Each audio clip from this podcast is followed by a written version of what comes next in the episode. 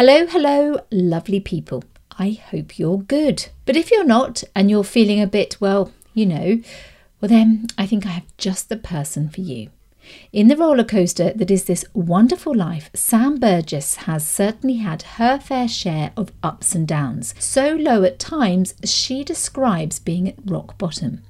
She was expelled from boarding school at 15, has been through two marriage breakups, and was made redundant twice in her early 20s. Despite all this, she went on to have some huge corporate jobs working in recruitment for brands like Arcadia before moving into marketing. But she decided to leave this all behind, and by being brave and honest about what was and wasn't working, she's now exactly where she wants to be. Today, she works as a life and business coach and lives by the sea in Brighton. Sounds good, doesn't it? She loves helping others navigate their own roller coasters in life, but don't expect an easy ride with Sam. I'll let you listen to find out why. Hello and welcome to the next chapter by Ellie Barker. The idea behind this podcast is that as I begin my next chapter from journalist to indie author, I speak to other people who have already made the brave leap and started their next chapter in the hope it might help you with yours. Or, at the very least, you may just enjoy the conversation. So, here she is, Sam Burgess. Hello, Sam Burgess. Welcome to the next chapter by Ellie Barker. Thank you so much for having me, Ellie. I'm excited to chat with you today. Oh, it's an absolute honour. When I emailed over to you the the structure of the podcast, and then you replied very quickly, and thank you so much for that. My goodness, what a story! So we're gonna we're just gonna get straight into it. So I'm going to start with your prologue, as we do. Um, this is like the, your upbringing. So you were mm-hmm. an only child. You're brought up in the Sussex countryside. Yeah. Your father started an airline. Yeah. So it sounds like there was a lot going on, and then you went off to you went off to boarding school. So it was quite a, a colourful, shall we say, upbringing. Colourful is uh, is definitely the polite way of calling my childhood. It was um, yeah, it was pretty full on. Um, so my, both my parents worked in aviation. Um, the recession that hit when I was sort of in my teens, so what it would have been like early 90s, late 80s. Um, my dad was made redundant. Uh, the airline he worked for went into administration, and he and a few of the other directors decided to start their own airline. Um, so that was going on when I was at home. So I've been brought up with with a lot of you know hard graft is what makes a success of you. Uh, so that was all going on, and then I got headed off to boarding school. Um, and yeah, I I mean school was all right for me. I wasn't sort of I think I don't know. I, I I really believe that the whole kind of thing where they say that you know school and the youth is wasted on the young. I really feel now I know exactly what I want to study, exactly what I want to do. Uh, I feel I could make a lot more of it, but I just kind of muddled through. I was much more interested in drama and theatre studies and being in the school productions than I was in focusing on schoolwork. I found maths and science very challenging, um, and only really wanted to do English and drama, and that that was my kind of core interests. But uh, yeah, it all all kind of came crashing down when I managed to get myself expelled at 15, which was uh... yes, yes. So let's go on. Let's go on to that. So this what, what you're saying there, though, it's so true. Isn't it? I've got two um, young sons, and we I talk about this a lot with friends that the um, we all get quite obsessed with academic achievements yeah. even at such a young age but actually it's that fire uh, the fire in the belly it's the wanting to try different things that's the key isn't it so but yeah so school wasn't wasn't um well you got expelled you, I did, you got yeah. expelled you got expelled this was to do to do with drugs I, it I was to say yeah and what was that like what was that time like for you it was it was a dark time to be honest. Um, I I was I was not a naughty girl, but I wasn't a good girl. I was sort of somewhere in the middle, and I was quite easily swayed. And I I'm not going to say I got in with a bad crowd or anything like that. That wasn't the case at all. Unfortunately, you know, it was the late 90s, early noughties, and drugs were rampant. And they were available, unfortunately, within the boarding school. Um, kids with money, and I I remember very vividly what had happened. I wasn't like a heavy drug user or, or anything like that. Uh, I got offered uh, some Class A drugs. And that morning, we had been in a school assembly where they, the headmaster had said that if you wanted to stay on for sixth form, at a minimum, you would need to have all Bs at your GCSEs. Otherwise, you wouldn't be allowed to stay on for the sixth form um, because they had such a long wait list of kids that wanted to join the school at sixth form level. And I'd already had my mock results back and knew that wasn't going to be me because I was sort of A's, A stars for English, drama, theatre studies, geography randomly, and then C's for math, science, things like that. And i was just like it's not going to happen for me. And i think the panic just really kind of took over and i'd been given this opportunity to escape it for for an evening. And i i took that opportunity and it didn't go down too well. I had a really bad reaction and ended up in hospital. Um, and the school didn't take too kindly to the scene that had been made and had a zero tolerance policy. And that was that. I got expelled. We tried really hard to get me back into the school but it was a it was a no go, and it was two months before I, my GCSEs.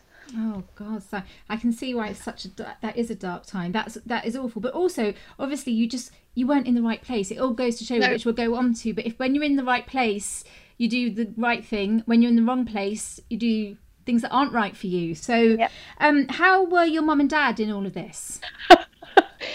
um, so incredibly disappointed. They couldn't they couldn't see why I did it. They just they were not happy at all. It caused a huge scene. Um, it wasn't just me that was involved. There were a couple of other kids. It had made the press. Uh, thankfully, because we were all underage, we weren't named. But it was it was hugely, hugely embarrassing. Um, and they were panicking as to what on earth were they going to do because we phoned around lots of schools trying to get me in and no private schools would take me not a single school w- was interested in. I mean, I'm not even kidding. We had like the independent schools guide, and you were starting from A and going through the whole thing for the whole country Scotland, Cornwall, you name it. If a school would take me, then I was going there. No one would take me. And it was a case of, well, I think my parents were kind of they tried to give me the best start in life by giving me a private education and had just watched me throw it down the toilet. Um, thankfully, I wrote a letter to my headmaster basically begging him to let me take my GCSEs on the school premises because you had to take them on a, a, a licensed premises. Um, and I took my GCSEs on the school grounds in the medical centre um, with a independent adjudicator that had come and had to sit there. And I took them and I was on a different board because I couldn't be on the board of the school. It was so complicated and an awful, terrifying time. And I had two months to really kind of pull something out of my back pocket uh, and get through my GCSEs. And I did. And it seems like a long time ago. My GCSEs don't even seem relevant anymore. But I did manage to get out with six Bs. So I oh could have stayed goodness. for sixth form anyway. oh, Sam, after all that. But again, it's look this is all part of the conversation. But so you did that, and then you went to a college, and you were yeah. you, you, were interested in TV, weren't you? You were interested in TV, being either a presenter or an actress. So again, you were like you were just drawn to that kind of world much more than the academic Very academic side. So. I idolized Jill Dando when okay. I was a kid. Yeah. I, I absolutely loved her. I actually have to have had two days off school when she was murdered um, because I was so distraught. I absolutely adored her. I wanted to I wanted to present the holiday show. That was like I thought I would kind of because I travelled a lot as a child because of my parents being in aviation. Where I was very fortunate. I used to get to go abroad a lot, uh, and I just thought oh, being on TV and going on holiday and walking down a beach and telling everyone how lovely it is. Yes, please. Absolutely. Why wouldn't you? And she's she was amazing. Absolutely amazing. So, but you didn't you didn't really like the state college. I didn't fit in, mm. to hmm. be quite honest. I just didn't fit in. I had a very plummy accent, which I, have lost a lot of. I know, I know, I have a nice speaking voice, but I you was do. I was very posh from boarding school, uh, and I went to a state college, a state college where I just didn't fit in. I people rumors had started, people knew why I was there, um, and I just got I kind of got bullied to be honest. Uh, and I, after a year, I was just like, I did my AS levels and realised I really didn't have any focus. I didn't know what I wanted to do. My parents were not supportive of the kind of TV presenter, uh, theatrical route that I wanted to go down. They were sort of, you know, you need to get a proper job. That's not a proper job. Um, and I just decided enough was enough. My relationship with my parents was very fractured. So I decided I'd be better off going out to work and working my way up into the world of work by by being in it rather than education. So I was just shy of 17 and I left home and left college at the same time. Okay, yeah. So this takes us on to your first chapter. So yeah, so you were 16. That was brave to leave home though at 16, really brave. And you yeah. went to work in a bank. I did. Mm. Yeah. I got a temp job working for Barclays Bank as a cashier and I just worked as a cashier on the on the front desk as you do.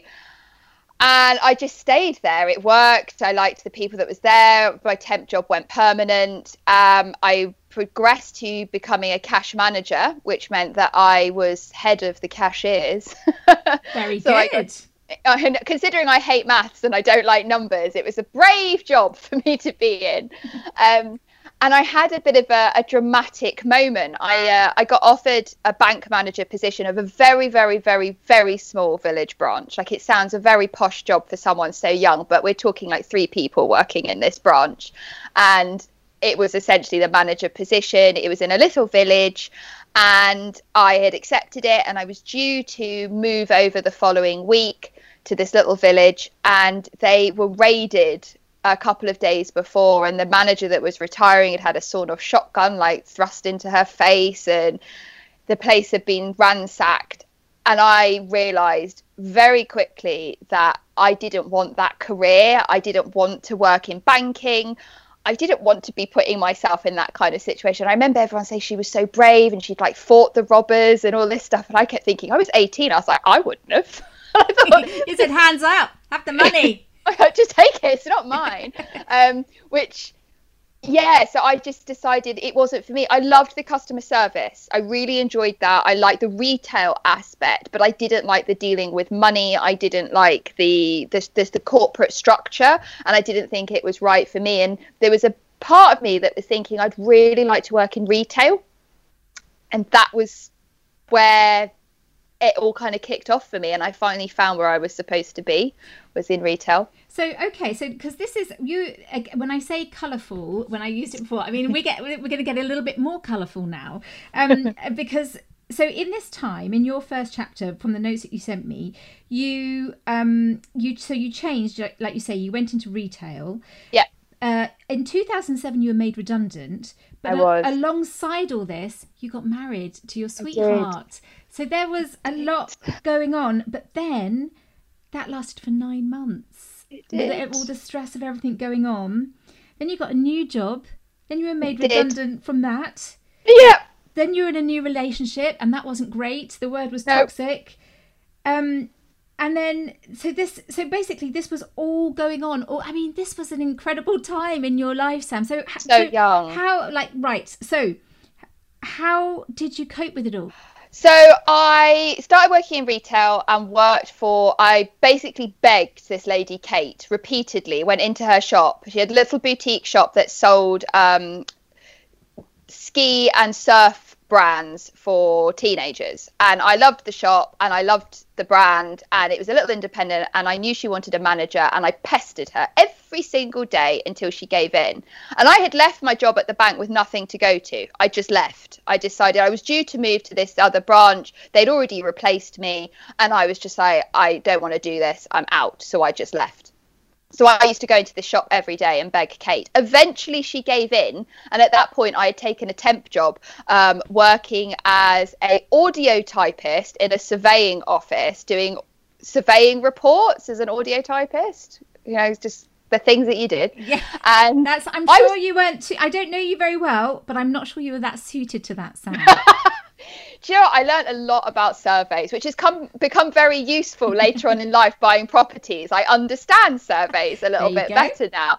But yeah, I used to have to type up or uh, I had a, a surveyor. He was Scottish, and he had a very strong Scottish accent, and trying to understand what he was saying sometimes was was impossible but yeah i'd basically taken that job i'd gone from temp to perm there and was really enjoying it and then kate rang me and said she'd hired a manager that she hadn't worked out she'd let her go could i start tomorrow and i was like oh my goodness why now? And I remember going into the the manager of the the surveying firm and saying, I'm really sorry, but this opportunity's come up. And I remember him saying to me, I think I love you working here. You're a great typist, but by the sounds of it, that's where your passion is, and you're really young, so just just go. If it doesn't work out, give me a call and you can come back. Oh, I was oh, like, I, I, just yeah. so nice of him. Yeah. So, so off I went to work in retail, and I stayed working for that store for four years, I think it was and then the recession started. So we kind of hit 2007 and things were already starting to get pretty rocky.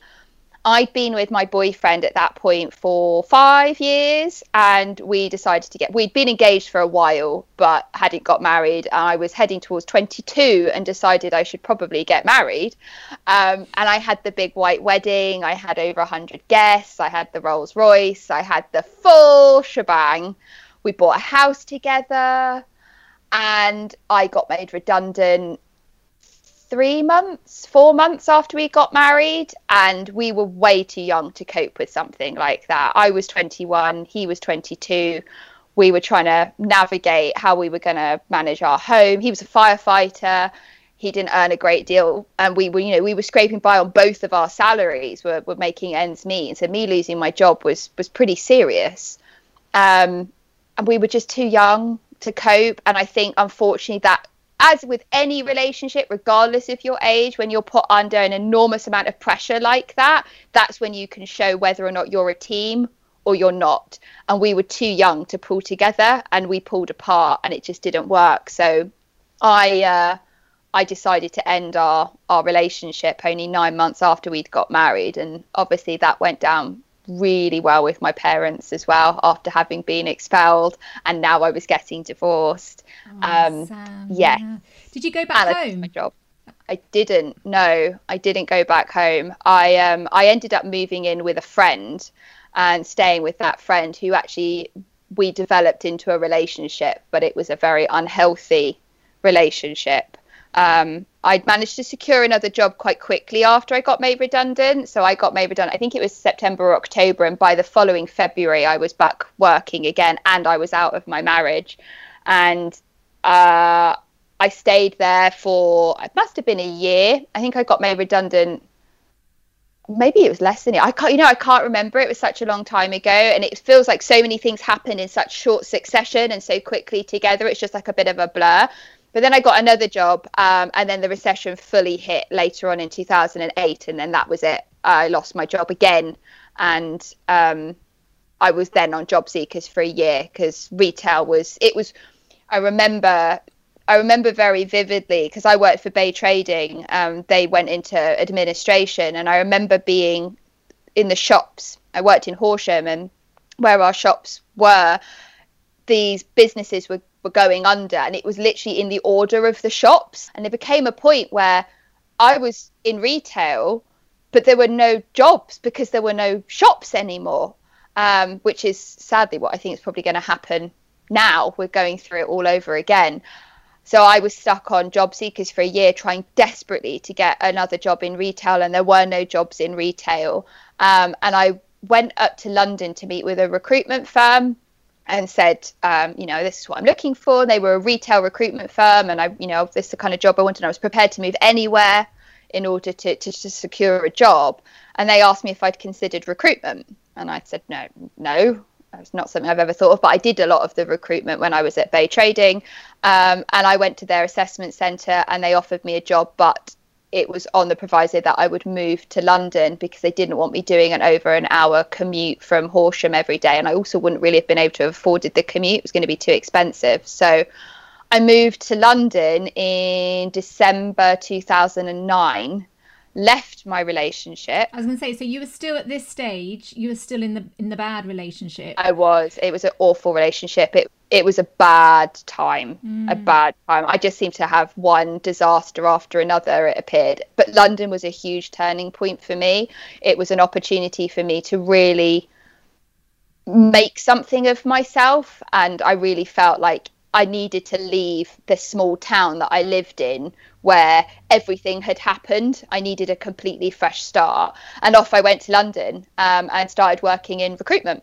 So, because uh, just staying there, so um, you had had you were so young and you'd been through so much. A lot, mm-hmm. a lot had happened. Did you? And I get now, you know, God, I'm in my 40s and I've built up some resilience, I'd like to think.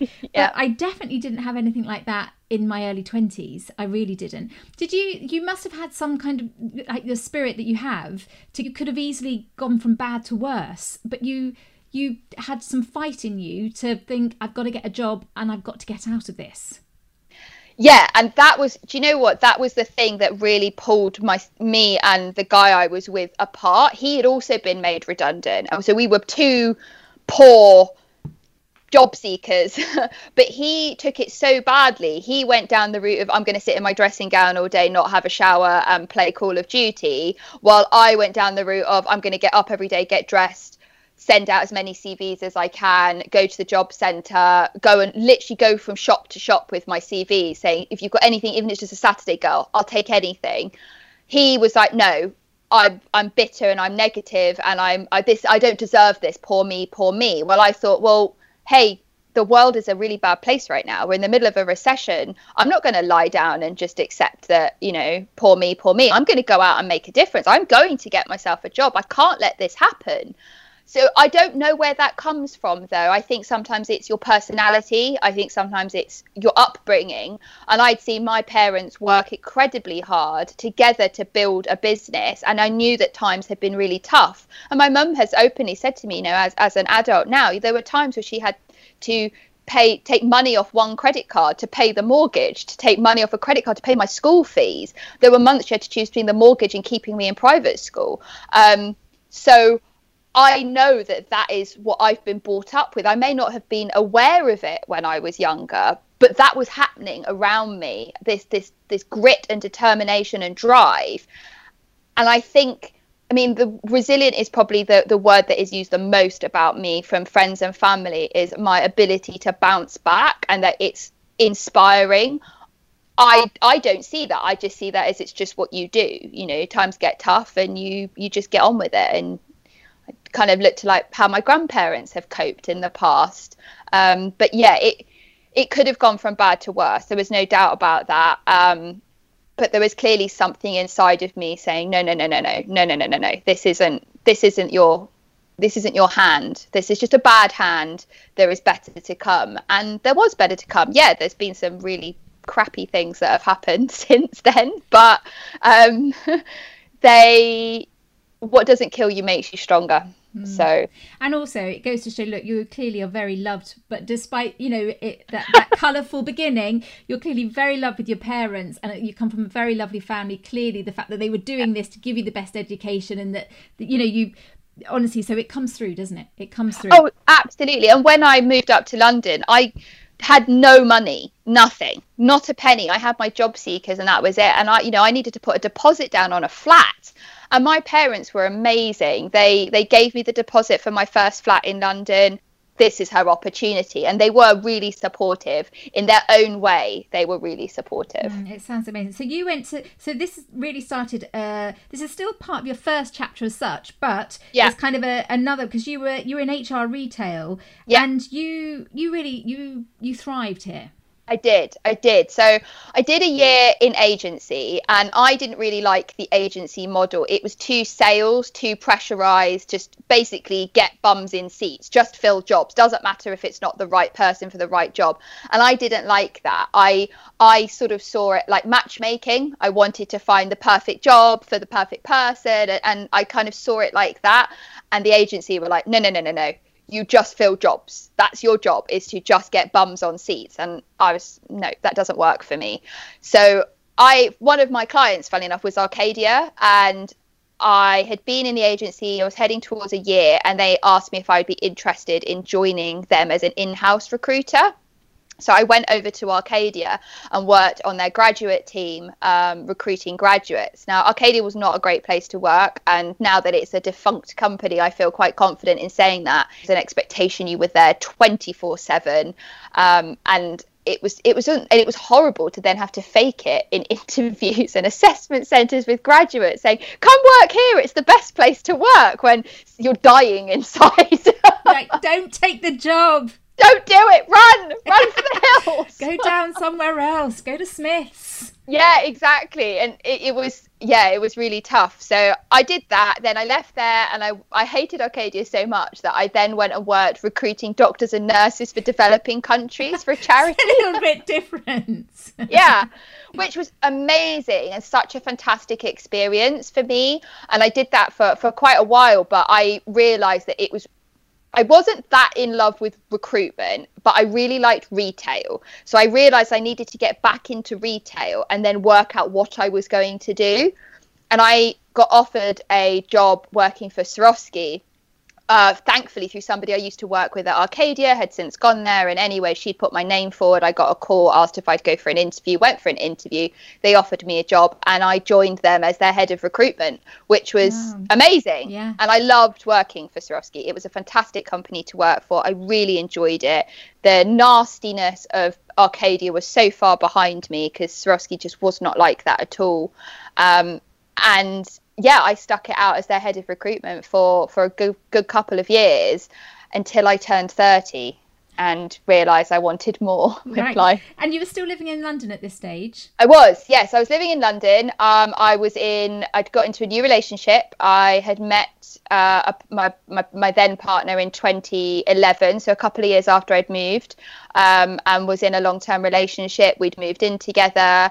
Um, that year, that I was 29. So it was the year I was turning 30. We got engaged. We bought a house together in London. So moved out of our rented flat. Um, and I things were really good. Things were all going really well in my life, and I felt like the year of being 29 was a was a fantastic year for me. And that was when I started to really contemplate a career change. Mm. Because what was okay? So because this is going to take us onto onto your next chapter. Yeah. So what what were you think? What were you thinking then? Because you found what you liked doing, but yeah. what did you not like? What was making you think, "Hang on, I'd like to do this for myself"? I mean, at that point, I hadn't. I wasn't 100% sure I wanted to work. I knew I wanted to work for myself in some capacity, but didn't know at that point what I wanted to do. And it was only when I moved from recruitment to marketing that I realized this is what I want to do and this is what I want to do for myself. So in the background while I was working as head of recruitment, I was running my own YouTube channel and blog doing beauty YouTube and, and blogging and I had social media accounts and stuff. And I thought, oh, this could be a this could be something that I could do full time because that was when blogging and vlogging and all of that had become really popular. And I thought, oh, maybe I have something to offer here. But I wasn't making any money from it that would sustain me being able to leave my job. But I knew I had a real passion for social media and for marketing. And I thought, well, if I could do that for a company, then I'm combining my two interests. And a job as being the recruiter for the company, when the social media and marketing executive left, I got given the role to recruit for and thought, I want to do this. Good for you this is this is the job I want to do, knowing full well I was going from being the head of a department to sort of only one level above the bottom of the marketing department. And I was taking a 30% pay cut in order to do that but I knew I really wanted it. So I I spoke about my uh, I spoke with my partner at that time and said what did he think? And he said well you know it's a big pay cut but we can make it happen. We can make it work um, I spoke to my line manager, I spoke to the head of marketing, and they were all a bit like, "What? What? Like, who does that? Who starts their career all over again?" And I thought, "Well, I do. Mm. I start my career all over again." And it wasn't an easy. It wasn't like they just gave me the job. I really got put through the wringer on this one. Um, and I had an interview with our managing director, and she'd said to me, "So, Sam, why should I give you this marketing role. Why would I let my really good head of recruitment move into a marketing role? And I just said to her, because if you don't, I will probably leave and go and do a marketing role somewhere else. I feel so committed now to, to changing my career. So you either get to keep me in some capacity or you lose me. And she said I was so ballsy, she gave me the job on the spot. Good for so. you. I'm, I'm getting to see where this inspiration thing's coming from here, Sam. It's very good. So this is at 30. So you, um, uh, yeah, the ripe old age of 30, which to ripe old age of 30. Wow, I remember turning 30 thinking, God, I'm, I'm old, and now I'm 47 and I think, God, I was so young. Um, I was just a teen. Um, so how was that then? How was that job? Loved it. Did Absolutely you? loved it. It was perfect. It was exactly what I wanted to do. I was really good at it. I took to it like a duck to water. There was basically no training time because I had all this knowledge. And I'm one of those kind of people that if I'm interested in something, I read a lot about it. I really enjoy self education, which is so ironic considering I didn't do any of that at school. But now I've become very obsessive on topics and I will like, Google it and I read all the books about it. And I'm a real multi potentialite. I have such a variety of interests. Um, and I had already learned a lot about marketing. I'd learned a lot about social media. And so, therefore, when I joined, they were a bit like, it's hard to believe you don't have a marketing degree or you haven't come from a marketing background because how have you just gone from being in recruitment to being in marketing? But I just did. And I think it was because it was natural for me to to do that. And I loved it. It was really good. Um, but there was because of the structure of the company there wasn't really anywhere that i was going to be able to go with that role. Unless someone left i wasn't going to be able to move up. And then even then there was a ceiling because our head office was in zurich. So there came a point where you only went as far in the london office and then you had to kind of move to zurich. And i was never going to move to zurich. So i knew that there was already going to be a, a cap on where i could go. And it was sat in a meeting having done the role for a year, I was sat in a meeting with a social media agency and we were talking about some ideas of things they could execute for the company. And they were my ideas, but we were going to pay them all this money for them to execute the ideas I'd come up with. And I just suddenly thought, why am I why am I doing this here? I've got the ideas, so maybe I should set up on my own. And that was where the idea came from. And I, am quite an impulsive person. I wouldn't say I'm impulsive in a negative way. It's like if I've made a decision, I've made the decision. It can take me a long time to get to that decision, but once I've decided, there's there's no swaying me. And in that moment, I decided I'm going to leave and I'm going to become a social media manager and I'm going to help small businesses because small businesses can't afford £250,000 for a social media um, agency. I could do this. I could do this. I'm going to do it you did, and you did. You did. did. but that's so. But also, you'd learned so much by this stage. Everything you'd gone through. Yeah. You had learned a lot, and you'd learned about leaving and starting again and doing things yep. on your own. So all these things, it goes to show, doesn't it, that it all comes in. So this, yeah. So this then takes you on to us onto your next chapter. So, so how did you start that up? How did you start that business up? So I decided I wanted to leave and chatted to um, my partner of the time about my decision, he was just sort of, I was like, well, we took a 30% pay cut. So if I went to a zero, like earning nothing, we could totally cope. And he was just like, oh my God. So I spoke to my parents about it. And my dad had always said to me, if I came up with a business idea, I could pitch it and invest. And I went round on a Saturday and I said, so I've decided to leave my job. And my dad was like, right and this is what i'm going to do. This is my business idea. And he was like do you have a business plan? I was like no. He was like okay you need to write a business plan and come back with your business plan and we can talk about it. And i was like yeah yeah yeah yeah but could could i borrow some money so that I can start my business. He was like, I will invest in your business if you bring me a business plan and I feel that it is worth investing. So I was like, oh, okay. So he's like, come back next weekend. Can't come back next weekend. Why can't you come back next weekend? Because I've already given my notice in. and he was just like, was there a flashback moment? I think my both my parents were just like, oh God, why? My mum has, has, has said to me, but sometimes I wonder why we didn't have more than one child. I think that would be even more colourful, Sam. Even more colourful. quite possibly. Oh, so... so I went into the other room, wrote a business. I spent the whole afternoon writing a business plan and then went back and pitched. And my dad made me pitch like Dragon's Den style. Him, my mum, and my, my then partner was sat on the sofa in a row. I had to do a full pitch. I had printed it out and everything. Um, and my dad said, Yeah, okay, I'll invest. I'll invest. I'll give you some startup money to kind of tide you over uh, until you start making some proper money. Um, and that was what happened. that's, that's basically what, what, happened. That is what what a good dad as well. What a good way yeah. of doing it. What a good way. Um, so you so you started doing this, and so did yeah. you? How did you attract businesses in the first place?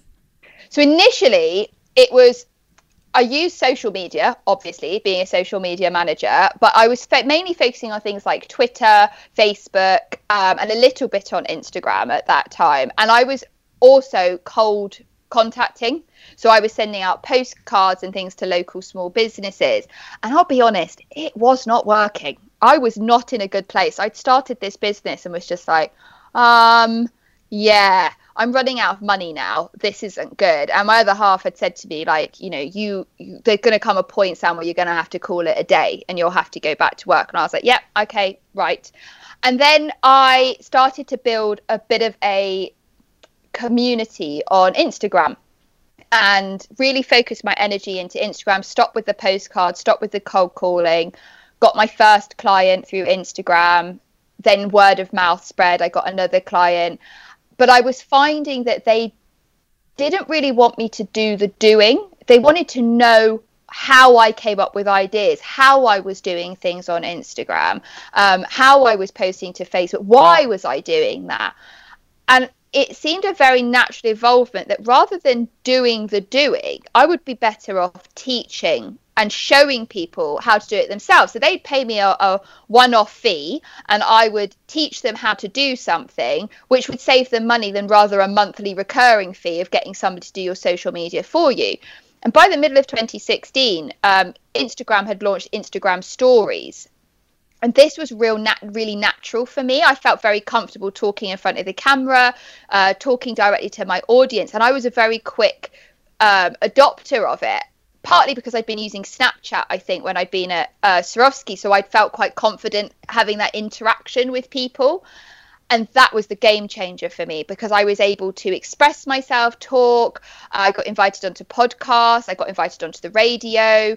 Um, people just seemed to really like me and the way I came across. And therefore, that naturally brought me people i started doing workshops and getting lots of people together and teaching lots of people in one go on how to do things. I had people wanting one-on-one support. I then evolved from it being like a, a contract so then people could work with me on a monthly basis one-to-one. And it just went from being teaching people how to use Instagram to teaching people social media in general to teaching people content marketing to general marketing. And it just sort of naturally evolved. And I just sort of went with it. And I think when you're a small business, getting your feet sort of really stuck in the ground and refusing to, to change is the worst thing you can possibly do. You need to just, the ball is rolling, just keep going with it and evolve. It might not be the business that was on paper. I mean, the business I have today is nothing like the business I initially pitched to my dad, but it's been a natural involvement and you can see how i've gone from social media manager to what i do today because i've just kind of rolled with the punches really. Just before we go on to what you do today with the whole when you when you were saying like you were building up a community because again this is a, a, while ago and I, yeah. I'm, I'm starting out you know full disclosure and i have got no idea what i'm doing. Somebody who's worked in televi- television for 25 years i'm ashamed to say it. But you say about building a community how like without i appreciate you don't, don't give the secrets away but how do you build a community like that? Is it what would you say is the key? Is it being yourself? Is it being yeah. is that the is that the key? Being yourself and being active but really interacting. So don't just expect people to find your content and come to you. Go out and find people find peers collaborative efforts find people who are in the same field um, the same uh, trying to attract the same clients as you but doing something different. So for me it was very much so i was very much focused on specifically organic marketing and instagram and social media. So then i would would chat with someone who did Facebook ads. I would chat with someone who does SEO, chat with someone who does branding for small businesses. And I would create relationships with with other people. And then we would do collaborative things. So therefore we'd be pulling our audience together. So we would do like Instagram lives together or Facebook lives together or collaborative blog posts or just promote each other's businesses to our audience. So you're making friends in business, which is in so incredibly important but also you are exposing yourself to more people. And that's how you start to build a community. Show up regularly be yourself and collaborate with other people. Don't expect everyone to find you. You've got to actively put yourself out there. Mm-hmm. yeah it's good advice. And and you have to be brave but it's it's quite a kind world. It's in some ways brave. You don't have to be as brave as being in a conference and having to keep go up to a, in front of a hundred people or something like that, which is something. So so you went. So it again, it just goes to show this, Sam, doesn't it? Look, so now you're really in the right place. So you're doing. There is TV. You've got the resilience. You've got the great personal skills that you've got. You've got the HR. You've got the marketing. So everything that you've been through. Um, You've got your mum and dad there with you. Brilliant. So it evolved into more so you are more involved now with life coaching? Yes yeah, so i do life coaching and business mentoring. So i worked pretty much start my original company was called social mouth and so i started social mouth and ran that until the end of 2018 and that was really running workshops courses and one-on-one social media and content manage uh, content marketing um, advice and mentoring. Then in early 2019 i rebranded and pivoted my business to Small and Mighty Co. And again, this was more marketing, but it was marketing and business mentoring, less about the life, but more about general business. Because I've been running a business for a while at that point. Lots of people wanted my advice and how do I start a business and what do I need to think about. So I kind of broadened it more into business and marketing. Um, and at that point, literally 14 days after I rebranded and launched, my husband, who I'd been with for nearly 10 years, walked out. Oh, and no. that was the end of my marriage. my second marriage, um, and it was all a bit of a surprise. Unfortunately, he had fallen in love with somebody else, and that was the end of that. And Oh, my world imploded. There's not really any other words I can use. It everything came crashing down. I had literally just invested all of my profits from the previous years into rebranding my business, getting a new website. Um, I'd spent a small fortune. Uh, we'd just built an extension on our house, so financially we were not in a very good place. Um, and yeah, everything kind of fell apart. But 2019 was the making of me, despite mm. everything else that's happened before 2019 really showed me my strength and what I'm good at. And I had already started to notice a pattern in clients that I was advising them things to do within their business such as you know show up on stories reach out to people on instagram create connections and they weren't doing it and the reason they weren't doing it were much more deeper rooted reasons than you know they weren't not doing it just because they couldn't be bothered. They wanted to do it but there was mindset issues that were holding them back and i'd already started to notice that. Then my life imploded. And in a huge I, oh in, a, in an enormous way. And i'm not going to say for one second that i didn't take a few months to just lick my wounds. I lost a great deal of weight. I became very unhealthy. I was really depressed. Mm. I suffered with really severe anxiety during that time. I really struggled. To, I ran my business with the clients I already had, but I didn't try to bring on anybody else. And once those clients kind of finished, I took a few months off. Mm. I actually went and worked in a yoga studio for a few months because I needed routine because I just lost all sense of what day was what. Um, and I went and worked on reception in a yoga studio for a couple of months to give myself new structure. Uh, and during that time, I'd also got a life coach. And during that period was when I realized that I could train in NLP, so neuro linguistic programming, and combine that into my mentoring and support clients in a a holistic way. So rather than holistic with the H, putting the W in front of it and approaching their business and their life as a whole, because I had very much realized that running your own business, when your life explodes, your business explodes. Everything just goes down the toilet at once. And what's going on in one part of your life really affects the other. And working with a life coach had helped me kind of stitch my life and my business back together.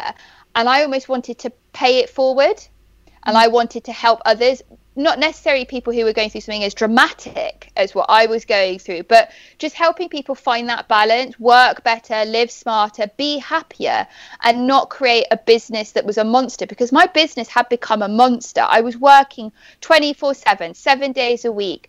I was neglecting my relationship. My marriage had fallen apart without me really realizing. And I realized what, what did I really have? Mm. I didn't really have anything. I'd, I'd set out to do something that hadn't worked. My and I had nothing to show for it anymore. And money in the bank um, isn't isn't enough. Mm. At the mm. end of the day, it's how happy you are. And I was really unhappy. So I wanted to pay it forward. Um, and I trained in NLP, I trained in holistic life coaching, I did a CBT course, so cognitive behavioral therapy, I did EFT, so emotional freedom technique, uh, and I combined it all together and decided that I was going to work as a life coach and business mentor, which gives me a very unique position in the market because coaches don't ever tell you what to do they will just ask questions. Um, and obviously, I'm not an expert in people's lives. So for that part, I coach. I ask them questions and help them find the answers. But if they're running a business as well and they want specific advice, rather than say, hey, you know, what do you think you should do or advise them to go Google it, um, I could actually tell them what would be beneficial for them and that's what i've done so since middle of 2019 um, or october 2019 i completely pivoted my business into life coaching and business mentoring and it's I've thrived. I everything has just improved dramatically for me both my mental health my mindset my well-being but also my business i now have a really successful business that has afforded me to be able to move out of london buy a flat in brighton i don't have a mortgage um, and i managed to do that all in a year wow. as well as deal with pretty severe heartbreak mm. do you think do you think you would have naturally come on to being a life coach? Or do you think it was because when you you went to a life coach at a time that you needed and it, and well done for you to do something like that because I'm not sure everyone would. Um you know did what did that life coach do for you which then led you to becoming a life coach as well?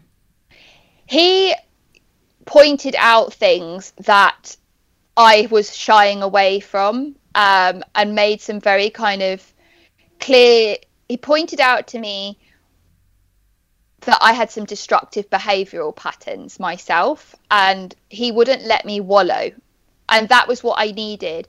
I tried counseling but I didn't want to keep looking back. I didn't see the the point of repeatedly I tried it and but talking about how hurt I was and how upset I was and that my husband had an affair and all of that was I just would leave in tears and then want to spend the next two days lying on the sofa eating chocolate because it just reminded me of just how horrendous the whole experience had been. While working with a coach, he wouldn't let me wallow. He wouldn't let me dwell on what had been. You can't change the past, but you could change your future. And that was what was kind of really pushing me was, okay, I get it. And he, he would, you know, I would burst into tears occasionally and be like, oh, you know, this has happened. And I found out he's doing this. And he'd be like, I'm not interested while a, a therapist will let you just waffle on. And I was like, oh, oh, oh, okay. And he was sort of like, but what are you going to do about it? And it was like, well, um, I'm going to do this. And he'd hold me accountable and push me forward. And that was what I wanted to do for other people is not let them dwell on the things that had happened, but to change, to, to take control and change their future.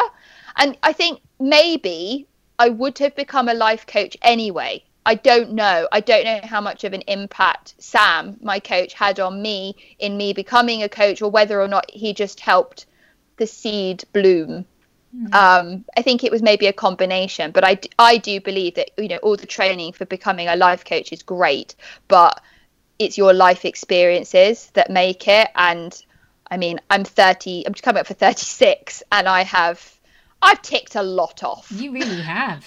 I mean, you have Sam, you have, but you know what but how amazing that you're you're doing now. So when people come to you now you know how do you um how do you start off with people? You know what do what if someone says comes to you and says look i'm just i've had a bad time or i'm just not sure where i'm going in life so m- my podcast is about people who want to start a next chapter they know they want to do yeah. something and they just don't quite know so if someone's listening to this now you know what how would you start off with that person who's saying look I, I, everything's okay but i'm really not living the life i really think i should be where would you even begin with that person? So the first thing is we need to establish what's which area or areas are pulling you down. So we would do a wheel of life exercise, which you can Google, you can get a Wheel of Life exercise really easily. Um, they're also on my website if you want a Wheel of Life. And it's basically just a circle with segments which represent all the different areas of your life. So, work, money, home and family, fun and leisure, etc. And they're all health. They're all around in this circle, and you rate each segment between zero and 10. 10 being perfect, there's no room for improvement. Zero, or one being horrendous lots of room for improvement and that's the first thing we do is we look at your life as a whole to see exactly where there are issues because your need for a change can sometimes manifest itself in something like uh, I want to leave my relationship, for example. I think that's the change I need when actually it's your work that's unfulfilling, or it can be the other way round. Um, there could be lots of areas. It could be that you don't like what you see in the mirror. You don't like when you stand on the scales or you put your jeans on, and that's actually really dragging you down and making you unhappy. But rather than facing up to the fact that you actually need to get fit and maybe lose a few pounds, you're being horrible to your husband and actually creating this toxic situation. So you're feeling you need a change, but you think your change is your relationship when actually it's your health so the first thing we would do is do a wheel of life, and I think that's a really important exercise that everybody starts with. I do a wheel of life at the beginning of every year. And then every month I check back in on it. So I will do a wheel of life and I will rate everything between zero and 10. And then I'll write a statement for what 10 would look like in that area what is 10 to me in that area? And then every month i pick something that will take me one step towards the 10 score and i rate it at the end of each month of how much how closer am i to 10 have i gone from a 4 to a 5 for example?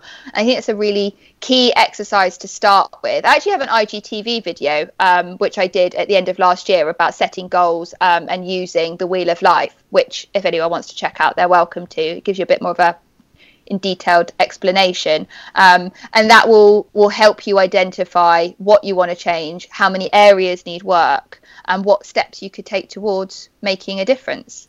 Do you think people who who come to you are they all up for taking the steps? Because you do have to do the work yourself isn't it? No matter how much you're advised you do have to put in the hard work and it is hard. But yeah. are, are people up for that um, I won't take anybody on that isn't. So, a big part of coaching is you have to be open to change. You have to be open to looking at things differently. You have to be open to trying new things. You have to be open to letting things go. Uh, and if you're not, then it won't work. It's quite simply coaching isn't for you. I do quite I, I do an, an hour's discovery call with people, which I call a self discovery call.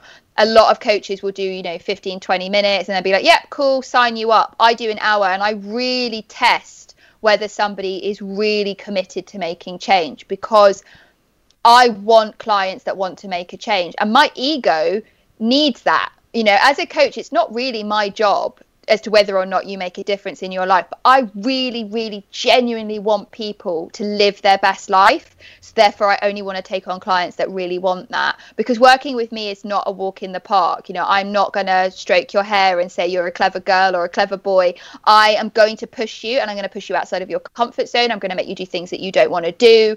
I'm going to call you out on stuff and self sabotaging behaviors because that's what Sam did to me. He pointed out all my self sabotaging behaviors. Um, and I I really appreciate that because I'm a much better person for it. So I want to make sure that the people who are coming to me really are ready. And if they're not, there are other people that they can work with, or perhaps therapy would be better for them. And that's what that call is all about. Mm. So going, I mean, taking this back to you just very quickly, so because we're coming to the end of our time, but um, how is life now in Brighton? life is really good. I almost sometimes feel afraid to say that life is really good. Um, I actually stopped working with my coach a little while back because I said there's nothing I want to change. There's no there's no extra level that I want to go to. I'm really content and all I want to do is maintain this because I've had so I've had well, I feel like I've had 36 years of up and down. I just want it to stay steady for a while. But no, I'm in a really good place. Um, in the latter part of 2019, I met somebody else um, and was not intending to have a relationship, but that what was supposed to be a short term relationship is still going strong. Um, I moved out of London and moved down to Brighton. For me, my my boyfriend still lives in London. I moved down here because I felt a real draw to the sea. I love living down here. I have a fantastic outdoor life. I get to walk on the beach every day. I've taken up paddle boarding. I get to run. I absolutely adore it. I have a business that is thriving and I'm just feel really happy. I'm really content and I feel like this is where I was supposed to end up this the universe had a plan for me and this is where I was supposed to be. And somebody asked me a little while back if you had to go through everything the whole lot so from day dot right through the first divorce the redundancies the toxic relationship the second marriage the second divorce which absolutely kicked your butt would you do it all again if you knew you were going to end up right here right now in the relationship you're in now in the home that you live in? Would you do it all over again? And I would and that is a testament, I guess, to it really wasn't that bad. There's always something better mm. coming. Mm, I think you've taken some really good advice, you know, from yourself um, all the way through. So I always ask, like, if for your Sam story to be continued, what would you like to do next? So without it being too dramatic or anything, is there something? kind of let my business just flow with where it needs to go and what I feel naturally drawn to and where I feel naturally gifted. I've done I have completed um, like Reiki courses. I'm very interested in energy work. And I think, yeah, maybe there might be an involvement in my business into that, or maybe that'll just be for my own personal development. But right now, I'm really content with the business I have. I feel really happy and really content. I just I just can't wait for COVID to be over and so I can go back to music festivals and seeing friends and making new friends in Brighton because that's been the big thing. I moved down here in July and just be content with where I am and not keep looking over the fence at you know what might be next. Oh, how lovely! What a lovely place to be. So your acknowledgements. Who would you like to thank? So my parents for certain uh, because they've put up with a lot of my colourful behaviour. and if it wasn't for them giving me some money to move to London and also to start up my business, I don't know that those things would have happened for me. Um, my coach Sam was obviously a huge had a huge impact on my life and we you know we didn't work together for that long but what we did was really special and he really helped me put a lot of things into perspective and a time when things were so dark i just didn't i had no idea what i was going to do. And as much as it pains me probably my ex-husband um well you know. wow this is brave. Well done sam. Because you know the good thing is he was incredibly supportive uh, when especially at the start when i wanted to change careers and change my business. And if he hadn't walked out i wouldn't be where i am today and I'm blissfully happy. So, and I'm so much happier than I was when we were married.